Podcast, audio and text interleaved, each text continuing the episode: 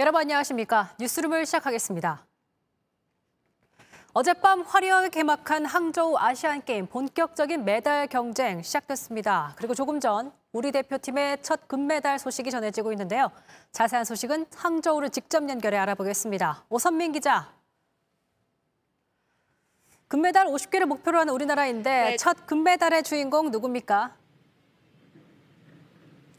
네, 주인공은 남자 태권도 품새 종목의 강환진 선수입니다. 조금 전 끝난 결승전에서 강환진은 대만을 꺾고 1위를 차지했습니다. 특히 아리랑 음악에 맞춰 화려한 발차기로 큰 박수를 받았습니다. 잠시 후면 시상식이 열리고 항저우에서 첫 애국가가 울려 퍼질 텐데요. 이로써 강환진은 지난 대회 단체전에 이어 2회 연속 금메달을 목에 걸게 됐습니다. 그리고 한국 수영의 간판 황선우 선수도 아시안게임 금메달에 도전하죠. 지금부터 3시간쯤 뒤에 제가 나와 있는 수영장에서 자유형 100m 결승 경기가 열립니다. 황선우는 오전에 있던 예선에서 라이벌인 중국의 판잔러와 바로 옆 레인에서 레이스를 펼쳤는데요. 초반부터 치고 나가면서 내내 선두를 지켰고 조 1위이자 전체 2위에 해당하는 48초 54의 기록으로 결선에 진출했습니다. 판잔러는 황선우보다 0.12초 뒤졌습니다. 상위권 선수들에게 예선은 탐색전에 불과하긴 하지만 불과하긴 하지만 황선우가 기선 제압에 성공한 건 분명해 보입니다. 이강인 선수의 합류로 완전체가 된 축구 대표팀도 조별리그 마지막 경기를 앞두고 있죠. 축구 대표팀은 한국 시간으로 오후 8시 반에 바레인과 맞붙습니다. 이미 조 1위로 16강을 확정해 승패에 부담이 없는 만큼 이강인을 투입해 전술을 실험해 볼 가능성도 있습니다. 다만 거친 플레이에 바레인을 상대하기 때문에 토너먼트에 들어가기 전 부상이나 카드 관리에 주의가 필요합니다. 오늘 선발 명단은 7시 20분쯤 공개됩니다. 지금까지 항저우에서 전해드렸습니다. 이번에 북한이 5년 만에 국제 스포츠 무대에 복귀하면서 남북 간 대결도 피할 수 없게 됐습니다. 대회 첫날 남북 간 대결에선 누가 먼저 웃었을까요? 계속해서 항저우에서 최종혁 기자입니다. 이번 대회 첫 남북 대결은 유도에서 나왔습니다. 남자 66kg급 안바울은 16강에서 북한의 리금성을 만났는데 쉽지 않은 상대였습니다. 전구 시간 4분 동안 두 선수 모두 점수를 얻지 못해 들어간 연장전. 리금성의 공격을 잘 막은 안바울은 곧바로 업어치기에 이어 안 뒤축 걸기를 성공해 절반으로 승리를 따냈습니다. 먼저 리금성에게 다가가 악수를 청한 안바울은 남북 대결은 신경 쓰지 않으려 했다고 밝혔습니다. 승리의 기세를 몰아 8강에선 업어치기 한판 승으로 준결승에 올랐지만 숙적 일본의 다나카 류마에게 패하며 아시안게임 2연패가 좌절됐습니다. 유도에서는 내일 여자 70kg급 한희주가 첫 대결부터 북한 문성이와 만나는 등 우리 대표팀은 5년 만에 만나는 북한과 대회 내내 선의의 경쟁을 펼치게 됩니다. 오늘 밤 이곳 복싱 경기장에서는 여자 54kg급 이매지 선수가 북한의 개회식 기수로 나선 방철미와 뜨거운 주먹을 맞댑니다. 북한 선수가 출전하는 경기장엔 어김없이 북한 응원단이 자리 잡았고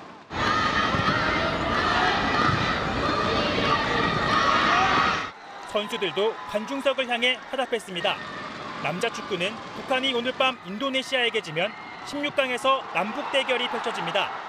또 지난 대회 단일팀으로 은메달을 따낸 여자 농구는 29일 조별리그에서 한판 승부를 벌입니다. 금메달을 납작하며 헤어질 때 눈물을 쏟았던 카누 용선 대표팀도 5년 만에 제외해선 하나가 아닌 경쟁자가 됐습니다. 항저우에서 JTBC 최종 혁입니다. 이처럼 대회가 열기를 더해가는 가운데 지난밤 개막식이 여전히 화제가 되고 있습니다. 디지털 불꽃놀이, 성화 봉송 등 첨단 기술을 활용한 볼거리부터 국기 개항 금지 징계를 받고도 인공기를 들고 입장해서 논란이 된 북한까지 개막식의 모습을 조보경 기자가 정리해봤습니다. AR로 만든 거대 인간이 항저우 하늘을 지나 경기장 벽면을 달립니다. 디지털 성화 봉송에 참여한 인원인 1억 578만 6천여 명의 숫자가 나타납니다. 2022년 도쿄올림픽 수영 금메달리스트 왕슌과 디지털 성화 봉송자가 함께 성화에 불을 붙입니다. 항저우 第十九届亚洲运动会开幕。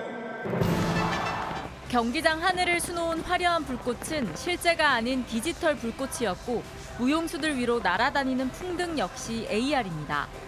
무대 바닥과 벽면에는 강과 바다 등을 실제처럼 구현한 다양한 영상이 쉴 새 없이 흘러나왔습니다.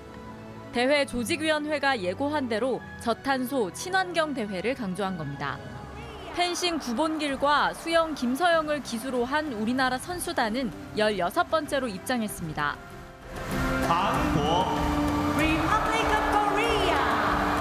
스케이트보드 대표인 12살 문강호는 키가 2m 6cm인 농구 이원석의 목마를 타고 등장해 멀리서도 눈에 띄었습니다. 북한 선수단은 우리보다 앞서 인공기를 흔들며 들어와 논란이 됐습니다. 세계 반도핑기구는 2021년 10월 도핑 규정 위반으로 북한의 인공기 개항을 금지했는데 이를 무시한 겁니다. 세계 반 도핑기구는 미국 자유아시아방송과의 인터뷰에서 인공기 개항과 관련해 대회 주최 측에 책임을 물을 수 있다는 입장을 밝혔습니다. JTBC 조보경입니다. 다음 소식입니다. 더불어민주당은 오는 화요일인 26일 새 원내대표를 선출하기로 했습니다.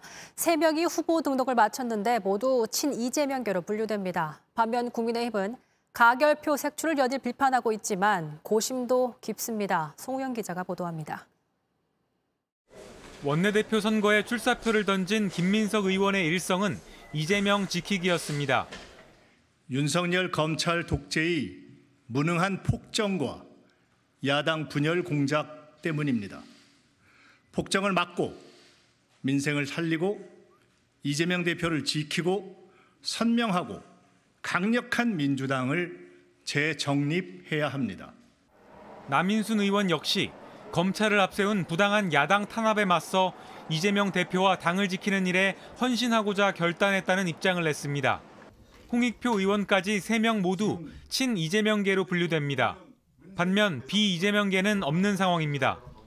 이른바 당내 반란표로 이 대표의 체포동의안이 가결돼 새 원내대표를 뽑게 된 만큼 비명계가 나서기는 쉽지 않았을 거란 분석이 나옵니다. 이런 가운데 국민의힘은 민주당의 가결표 색출 움직임을 강하게 비판했습니다. 김기현 대표는 소셜미디어에 민의의 전당을 특정 개인의 방탄 수단으로 전락시키려는 잔당이 버티고 있다며 한줌 흘게 불과한 개딸들이 아무리 버텨봐야 찻잔 속 태풍이라고 썼습니다. 친명계 의원들과 강성 지지자들을 동시에 비판한 겁니다. 일부 여권에선 민주당 원내대표의 강성 친명계가 당선돼 여야 간 대화가 더 어려워질 걸 우려하는 목소리도 나옵니다.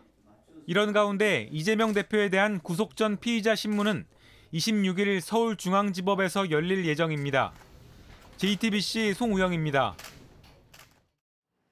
서울 송파구에 살던 일가족 5명이 숨진 사건과 관련해 경찰이 이들의 돈 거래를 집중적으로 살펴보고 있습니다. 지금까지 나온 내용을 정리하면 숨진 가족 중 한 명이 수억 원의 피해를 입힌 사기 혐의로 고소를 당한 상태였고 현장에서 발견된 유서에는 가족 간 빚 문제가 언급돼 있었습니다. 송승환 기자입니다. 서울 송파구의 한 아파트입니다. 어제 오전 7시 반쯤 이곳에서 40대 여성 오모 씨가 숨진 채 발견됐습니다. 경찰은 사망 경위를 파악하기 위해 오 씨가 사는 송파구 빌라를 찾았습니다. 여기선 남편과 시어머니, 시누이 3명이 함께 숨져 있었습니다. 남편과 시누이가 각각 쓴 걸로 추정되는 유서도 발견됐습니다. 가족 간 빚 문제로 갈등이 있었단 내용이었습니다. 오 씨는 지난 6월에 투자를 하면 수익을 내주겠다며 주변에서 2억 7천만 원을 받은 뒤 돌려주지 못했단 내용으로 고소를 당했습니다. 시어머니의 집 보증금 등 수억 원의 돈도 빌린 걸로 파악됐습니다. 이들 가족은 상당 기간 금전적으로 어려움을 겪었던 것으로 보입니다. 집 앞엔 도시가스가 곧 끊긴다는 내용의 안내서와 연체된 카드 대금 고지서가 있었습니다. 다만 인근 주민은 이들이 화목한 가정이었다고 기억했습니다.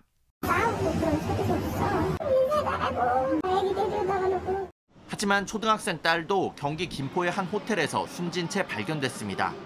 오 씨는 그제 호텔에 딸과 함께 들어간 뒤 어제 혼자 나온 사실이 확인됐습니다. 경찰은 오 씨가 딸을 살해했을 수 있다고 보고 국과수에 부검을 의뢰했습니다. 경찰은 오 씨의 휴대전화와 돈 거래 내역 등을 분석해 일가족의 구체적인 사망 원인을 파악할 계획입니다. JTBC 송승환입니다. 지은 지 50년 넘은 서울 종로 세운상가 7층에서 80kg이 넘는 벽돌 덩어리가 갑자기 바닥으로 떨어졌습니다. 상인 한 명이 크게 다쳤고 구청은 일단 주변 통행을 금지했습니다. 김지윤 기자입니다. 하늘에서 무언가 떨어집니다. 소리를 들은 상인이 두리번거리며 가게 밖으로 나옵니다. 그 순간 사람 몸통만한 돌덩이가 상인을 덮칩니다. 80kg짜리 벽돌 덩어리는 상인의 발끝 쪽으로 떨어졌습니다. 쓰러진 상인은 발등을 부여잡은 채 고통스러워하고 주변 사람들이 모여들어 신고를 합니다. 결국 이 상인은 왼쪽 발가락 4개가 절단된 채 병원으로 옮겨졌습니다. 사고가 난 가게 앞입니다. 사람들이 지나다니지 못하게 막아놨습니다. 주변 상인들은 이 건물 7층의 외벽이 떨어진 뒤로 다른 층의 외벽도 부서질까봐 걱정하고 있습니다. 떨어진 외벽은 아파트 7층의 창문 옆 벽면으로 확인됐습니다. 그런데 이 벽면은 준공 당시 사진엔 보이지 않습니다. 아파트 베란다를 터서 창문을 달면서 그 자리에 벽면을 세운 겁니다. 종로 세운 상가가 완공된 건 55년 전인 1968년입니다. 벽면을 새로 세운 확장 공사도 40년 넘게 지난 걸로 알려졌습니다. 40년 전에 했던 것 같은데 확장을 그랬는데 불안하니까 철판 낸 집이 있고 이 집만은 철판도 안 되고 그냥 빨간 벽돌이 있다가 그놈이 이제 뭉태기로 떨어지면서 이런 불안한 증축 구조는 아파트 내 모서리에 모두 있습니다. 똑같은 모서리랑 여기도 지금 있더라고요. 똑같은 그거 지금 떨어지게 생겨가지고 그거예요. 저것처럼 똑같이 생겼잖아. 종로구청은 일단 건물 모서리 부분의 통행을 전면 금지했습니다. 또 해당 벽면을 모두 떼고 보수 공사를 하라고 권고했습니다. JTBC 김지윤입니다. 인천광역시 의료원이 위험한 업무를 하는 사람에게만 지급되는 위험 수당을 사실상 모든 직원들에게 급여처럼 좋았던 걸로 확인됐습니다. 이미 2016년에도 지적받았던 문제인데 고질적인 관행이 또 되풀이됐습니다. 하혜빈 기자가 전합니다. 지방의료원 표준 운영 지침상 위험수당은 위험한 일을 하는 사람에게만 줘야 합니다. 위험수당에는 두 종류가 있는데 대부분 결핵 같은 전염병 치료 등 위험한 일을 하는 사람들이 받는 게 원칙입니다. 그런데 인천시 세금으로 운영하는 인천시 의료원이 위험수당을 사실상 모든 직원에게 지급해왔습니다. 갑종은 매달 6만 원씩 연간 72만 원, 을종은 매달 5만 원씩 연간 60만 원이 지급됐습니다. 최근 3년치 500여 명에게 지급한 걸 다 합치면 10억 원 가까이 됩니다. 인천광역시는 올해 초 자체 감사를 하고 개선하라며 주의 요구와 권고 조치를 내렸습니다. 인천시 의료원은 2016년에도 똑같은 지적을 받았습니다. 여전히 고쳐지지 않은 겁니다. 위험하지 않는 사람한테는 위험수당 지급하면 안 되겠죠. 명확한 근거에서 나가야 되고 지급 대상도 정해져 있거든요. 하지만 인천시 의료원은 병원의 특수한 환경을 고려해야 한다며 이런 지적이 부당하다고 했습니다. 환자를 상대하고 있잖아요. 행정직주 총무과들 맨날 일요일날, 토요일날 당직들 다 같이 쓰고 있는데 전국의 다른 지방 의료원도 같은 방식으로 수당을 받는다고도 했습니다. 어떻게 조치할지 물었지만 논의 중이라고 답했습니다. JTBC 하혜비입니다. 사회복무요원으로 근무하던 20대 청년이 갑작스런 탈모 진행으로 머리카락을 다 잃었습니다. 과도한 업무 때문이었다며 호소했지만 스트레스와 탈모의 연관 가능성이 있다는 진단에도 공무상 질병으로 인정받지 못했습니다. 어떻게 된 일인지 김지아 기자가 취재했습니다. 경기도의 한 요양원에서 공익 복무를 한 김모 씨는 갑작스러운 탈모를 경험했습니다. 복무 18개월 차였던 지난해 10월 머리카락이 빠지기 시작하더니 한 달 만에 거의 남지 않게 된 겁니다. 코털 등 다른 부위 채모도 빠져서 숨쉬기도 힘들었습니다. 진짜 뭐 암 걸린 게 아닌가 싶을 정도로 그냥 엄청 빠져가지고 친가 외가 다 탈모가 없어가지고 탈모는 생각도 못 해봤습니다.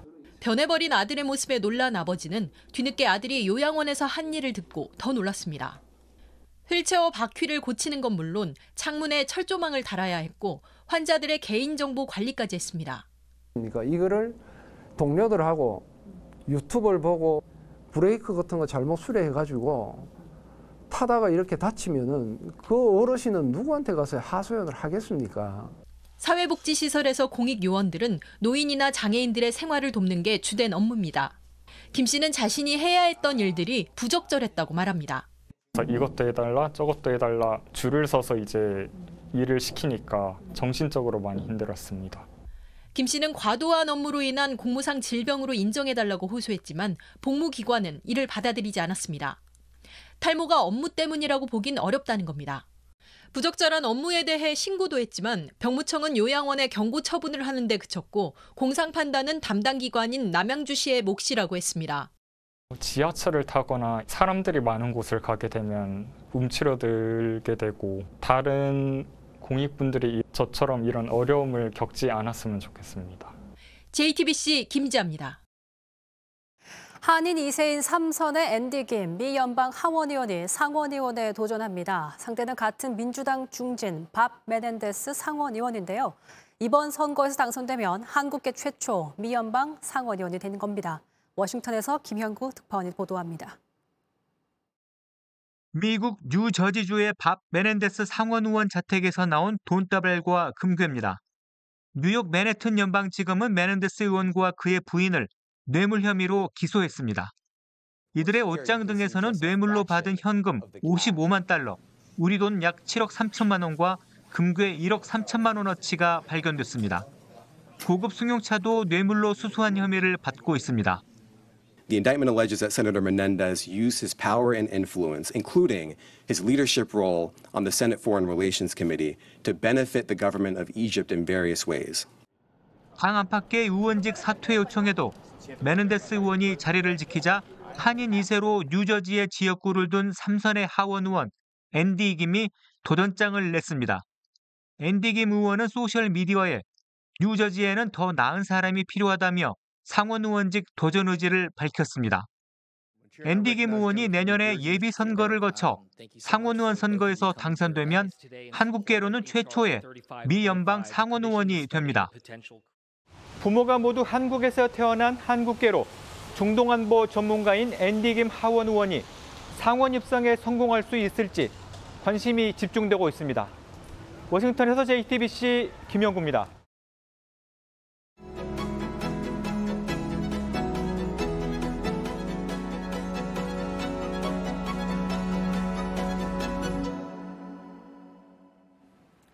작품마다 자신에게 주어진 역할은 물론 현장에서 함께하는 동료들을 챙기는 건 당연하다 말하는 배우 김남길 씨를 뉴스룸에 모셨습니다. 안녕하세요. 반갑습니다. 반갑습니다. 네. 뉴스 인터뷰 하신 건 제가 뵌 적이 없어요. 근데. 네, 처음이에요, 오늘. 어, 네. 그러세요? 네. 어. 좀 기분이 다르십니까?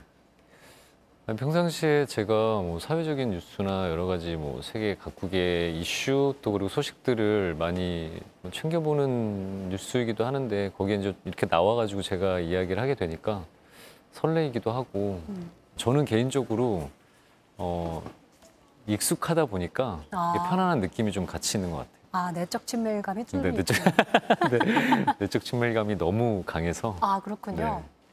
스스로를 어리진하는데 어른은 아닌 것 같다. 이렇게 말씀하신 이유가 좀 궁금했어요. 숫자적인 나이로는 그렇게 어린 나이는 아닌데 어, 어른이라는 생각이 잘 안 들고 그리고 어른이 어떤 게 좋은 어른일까에 대한 고민들을 계속 하고 있는 것 같아서 그, 그 길을 좀 찾아가고 있는 과정인 것 같아요. 그래서 그렇게 좀 얘기를 했던 것 같아요. 음. 외적인 사회적인 나이, 물리적인 나이는 있지만 이 속 안에 있는 김남길이라는 사람은 한 몇 살 정도라고 좀 본인이 생각을 하십니까? 제가 항상 들판을 막 그 파란 들판을 뛰어다니는 소년으로 살고 싶다라고 이야기는 하는데 네. 그런 식으로 좀 철부지 같이 뛰어놀고 싶은 생각들을 많이 해요 평상시에 그렇다 보니까 조금 한 일곱 살, 여덟 살 정도에 머물러 있지 않나 그렇게 생각합니다. 그리고 그런 나이에 갖고 있는 천진난만함이나 그런 순수함들을 아직까지는 계속 갖고 싶, 갖고 있고 싶은 아. 그런 욕심이 좀 있어서 잃지 않고 싶은 그런 마음, 순수한 네. 그런 마음을 아무래도 이 직업의 특성상 그런 것들이 좀 필요하다라고 생각도 하다 보니까 그런 생각들을 자연스럽게 하게 되는 것 같아요. 평소 이제 작품 활동에 영감을 얻기 위해서 만화를 그렇게 꾸준히 찾아보신다고요. 저 애니메이션을 보는 걸 되게 좋아했어요. 근데 예를 들면 커트나 그들이 이제 연기하고자 해서 그려냈던 모습들 그런 것들을 좀 보면서 표정 연기나 성우분들이 네. 애니메이션에서 이제 더빙하고 하는 것들을 조금 보고 그런 오. 목소리 톤이나 이런 것들을 따라해보세요? 네, 따라 해보기도 하고 그래서 발성 연습도 되지만 캐릭터들을 여러 가지 맡게 되면 거기에 맞는 발성들이 조금씩 달라져야 되니까. 혹시 연습하신 거 조금 들려주실 수 있는 게 있나요?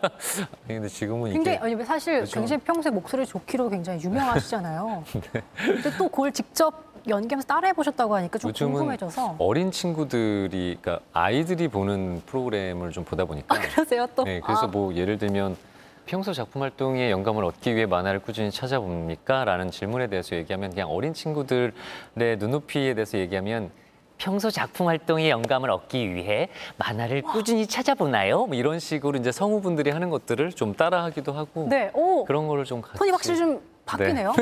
네. 네. 그런 거를 좀 발성적인 거 이제 성우분들이 하시는 걸 보고 아. 따라하기도 하고 애니메이션에서 나오는 장면들을 보면서 그런 네. 아이디어를 많이 내기도 하는 것 같아요. 우주 최강 배우.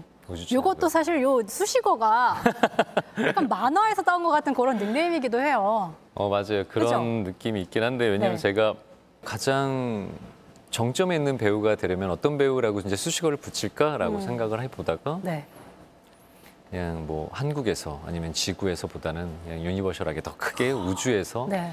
어, 최강 배우가 되자라고 해서 계속 제가 이제 그 스스로를 그렇게 우주 최강 배우라고 부르기도 했고 와. 그리고 제가 가끔 뭐 나태해지거나 나약해질 때마다 가끔 제가 이- 스스로를 이야기하지 않더라도 누군가가 우주 최강 배우라는 수식어에 대해서 이야기를 해주시면 네. 아 맞다 내가 그때 그런 다짐으로 우주, 우주 최강 배우라고 내가 계속 했었지. 했었지라는 음. 것들을 자꾸 상기시키는 것 같아요. 사실 근데 오늘 우주 최강 배우를 모신 이유가 OTT 시리즈 도적 칼의 소리로 돌아오셨기 때문에 이 자리에 모셨습니다. 기본적으로 이제 스토리를 많이 보시기 때문에 네. 이 작품에서는 어떤 걸 좀 보셨을까 궁금했거든요. 1920년대를 이야기하면 독립군에 대한 이야기가 대부분 많다고 했으면 그 안에서도 가족이나 뭐 소중한 사람들 지키기 위해서 사는 사람들 그리고 자신 자기 자신을 위해 사는 사람들 그리고 정말 나라의 독립을 위해 사는 사람들 되게 다양한 군상들에 대한 이야기 들이 좀뭐 담겨져 있다 보니까 이 도적에서 네. 저는 웨스턴 장르적인 부분들을 같이 결합하다 보니까 음. 되게 신선하다는 생각이 좀 들었던 것 같아요. 이번에 이제 조선인들을 지키기 위해서 도적이 된 인물을 연기하셨는데 액션씬 시원하게 많이 나올 것 같습니다. 웨스턴 장르를 표방하고 있다 보니까 거기서 보여지는 윈체스터의 장총이나 리볼버가 갖고 있는 뭐 권총 그런 것들에 대한 무기를 많이 가지고 다채로운 연기적인 액션을 좀 보여주게 되는 것 같아요. 그런데 이제 액션 음. 연기하기 너무 힘들다. 음, 멜로나 로맨틱 코미디 연기하고 싶다. 개인적으로 되게 좋아하기도 하고 네. 그래서 그런 장르적인 부분들에 대한 거를 좀 다양성을 갖고 가고 싶어서 장르적인 거는 멜로가 더 쉽고 로맨틱 코미디가 더 쉽고라고 해서가 아니라 어. 그렇게 핑계를 대면 그럼 또 그런 작품들도 들어오지 않을까라고 해서 제가 그런 얘기를 많이 광고를 하고 다녔죠. 그런데 배우뿐만 아니라 문화예술 비영리 민간단체 길스토리를 통해서 다양한 공익 활동에도 힘쓰고 계십니다. 좋은 영향력을 선한 곳에 써야 한다는 그런 의식, 의무 같은 걸 항상 갖고 계신 것 같아요. 그게 원래 좀 그랬습니까? 아니면 배우란 직업을 통해서 더 이게 굳어진 겁니까? 배우라는 직업을 가졌을 때에도 초반에는 그런 생각을 안 했어요. 못 했어요. 영향력이라는 게 많은 대중들이 사랑해 주시면서 그런 것들이 좀 쌓이다 보니까 다른 나라에 가가지고 그 다른 나라의 어려운 사람들을 도와주는 단체들이 네. 배우들이랑 많이 나가서 봉사를 하고는 했었어요. 근데 저는 맞아요. 그게 사실은 진정성에 대해서 제 스스로도 굉장히 의문이 들었고 음. 그랬었는데 막상 가서 해보고 나니까 어, 왜 이렇게 유명인들이 이런 단체들과 봉사를 하게 되는지를 알게 좀 되고 나서부터 음. 그렇게 대중들한테 많은 사랑을 받다 보면 그 사랑을 얼마만큼 좀 건강하게 또 선한 영향력으로 좀 돌려드릴 수 있을까를 주변에 많은 분들이 이야기를 해주시기도 했고 근데 사실 김단길 씨가 그렇게 부자연스럽다 생각한 부분이 있었는데 그거에 대해서 진짜 이유와 영향력을 알게 되니까 아 왜 이렇게 하는지 알게 됐어요라고 얘기하는 부분이 사실 좀 굉장히 와닿았거든요. 아, 네. 전 더 진정성 있는 부분이라고 좀 생각이 들었어요 오히려. 이제 한 9년, 10년 이제 제가 하고 있는데 어, 제가 이걸 하면서도 그리고 굉장히 좋은 거라고 느낀 건 꾸준함을 이길 수 있는 건 아무것도 없구나라는 생각들이 되게 많이 들어요. 그래서 제가 제 위치에서 묵묵하게 하다 보니까 시간이 지나면 그런 것들을 좀 많이 인정해 주시는 것 같아요. 그래서 지금은 예, 많은 분들이 도와주시려고 하고 네. 그러면서 같이 더불어서 잘 사는 게 뭘까라는 고민들도 같이 해가는 것 같아요. 그렇다면 김남길 배우가 지향하는 목표점 배우로서든 인간으로서든 무엇일까? 그냥 현재 상황에 충실해서 즐겁고 최선을 다해서 살다 보면 아까 이야기한 것처럼 꾸준함들을 이길 수 없다라고 생각을 늘상 하거든요. 그래서 지금처럼 연기를 계속 사랑하고 배우로서 남는 게 제 꿈이자 목표인 것 같아요. 연기할 때 가장 행복하십니까? 근데 저는 현장에 있을 때가 가장 행복한 것 같아요. 꾸준히 연기하는 배우, 쉬지 않고 연기하는 배우 이렇게 칭해 되겠습니까? 네, 쉬지 않고 싶은 배우. 제 의지랑 상관이 없는 거니까 쉬지 않고 싶어 하는 배우가 어떨까 싶네요. 현재도 미래에도 우주 최강 쉬지 않는 김남길 배우와 인터뷰 나눠봤습니다. 고맙습니다. 감사합니다.